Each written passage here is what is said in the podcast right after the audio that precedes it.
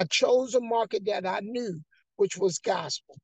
And at that time, I want to say it was about 1995, 96. It was unheard of.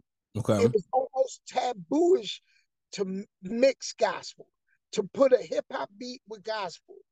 It was unheard of, but I was wanting to try it. I felt like the young people was going to fall in love with it, and and that's how I got involved. I hope I, I hope I answered your question. No, you did, man. No, and speaking of gospel, and you said earlier that you weren't really feeling the music that your parents were playing. Mhm. So, what was the transition? Like, what actually got you into? Like, what was the artist? What was the song that really, you know, made you switch up and hey, I'm gonna go into I'm gonna go into gospel, but you know, I'm gonna add I'm gonna add those hip hop beats behind it. I'm gonna you know I'm gonna blend it up like you're doing now and killing it too. So, what made you you know what made you head into that lane? Um, so my dad was an Andraé Crouch type of guy, Winans, and so Commissioned. And so when I heard the songs, the the songs touched my heart, Okay. but it didn't move my feet. Mm. So I said, how do I flip this where I touch the heart and move the feet at the same time? And so I said, I like the beats of the urban industry. I Okay. love it. And most of the beats come from Christian producers, which most people don't know, like Yeah. your Darkchilds and all of that. I'm like, man, if I take those beats that they're using on the urban side and mix them here, man, this is gonna be phenomenal. And at the time, folks shunned me. They said I wasn't saved. They said I didn't love the Lord. But Mm. I kept going. And there was one guy, his name was Craig Brower, and he's my partner. Um, he fell in love with it. And uh, we got together, came up with a name, and we started doing this, man, and been holding on ever since.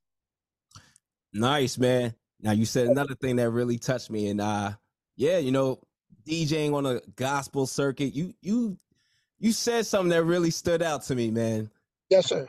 You said you were, you know, blending up the hip hop beats over the gospel uh-huh. music, and people were saying, "This man must not really love the Lord." Why is it that big disconnect when it comes to? I say it's mainly I see with you know old older gospel listeners or lovers when it comes to blending or mesh, meshing or just you know make, making gospel sound you know a little upbeat up to date i feel like the older older gospel lovers they hate that they don't love it they don't love the you know the, the transition you know I- talk to me about that man So what I think it was, it was a scripted that, you know, that was embedded in all of our, you know, I come from an apostolic background. okay And so it was real strict, real hard. And so there was a scripture that says, come out from among them and be separate. I Mm, was like, oh, okay. So and and the way they broke it down is whatever the world doing, you don't do. We separate. You don't do what the world doing. And so that's why at the time the the seasoned saints wasn't feeling what what I thought I was trying to bring to the table because they felt like it sounded like the world mm, okay where where the message the message changed from the beat. Now I'm telling folks to get saved, but it's it's with a hip hop beat on it or something. And I think what happened is they didn't want us to know that they were listening to them songs, so they knew what the real song was. right Don't put that beat with that. Ah, so I get it. I, I totally get it.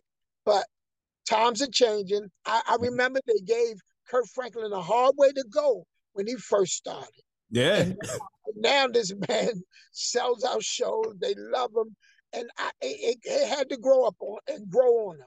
So that's that's what I believe. But that's what it was.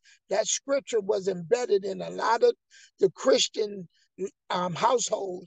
Was come out from among them and be. Mm, and that's what folks felt like. You know, if you saved and sanctified, sanctified means set apart. yep So that's how they were so um you know adamant and, and strong about this is not what the Lord is asking us to do. If you're enjoying the content you're watching right now and you want to learn how to level up at all your events and create vibes, well, make sure you subscribe to the YouTube channel right now. Everybody in your crew identifies as either Big Mac Burger, McNuggets, or McCrispy Sandwich, but you're the filet fish Sandwich all day. That crispy fish, that savory tartar sauce, that melty cheese, that pillowy bun. Yeah, you get it every time. And if you love the Filet-O-Fish, right now you can catch two of the classics you love for just $6. Limited time only. Price and participation may vary. Cannot be combined with any other offer. Single item at regular price. Ba da ba ba ba.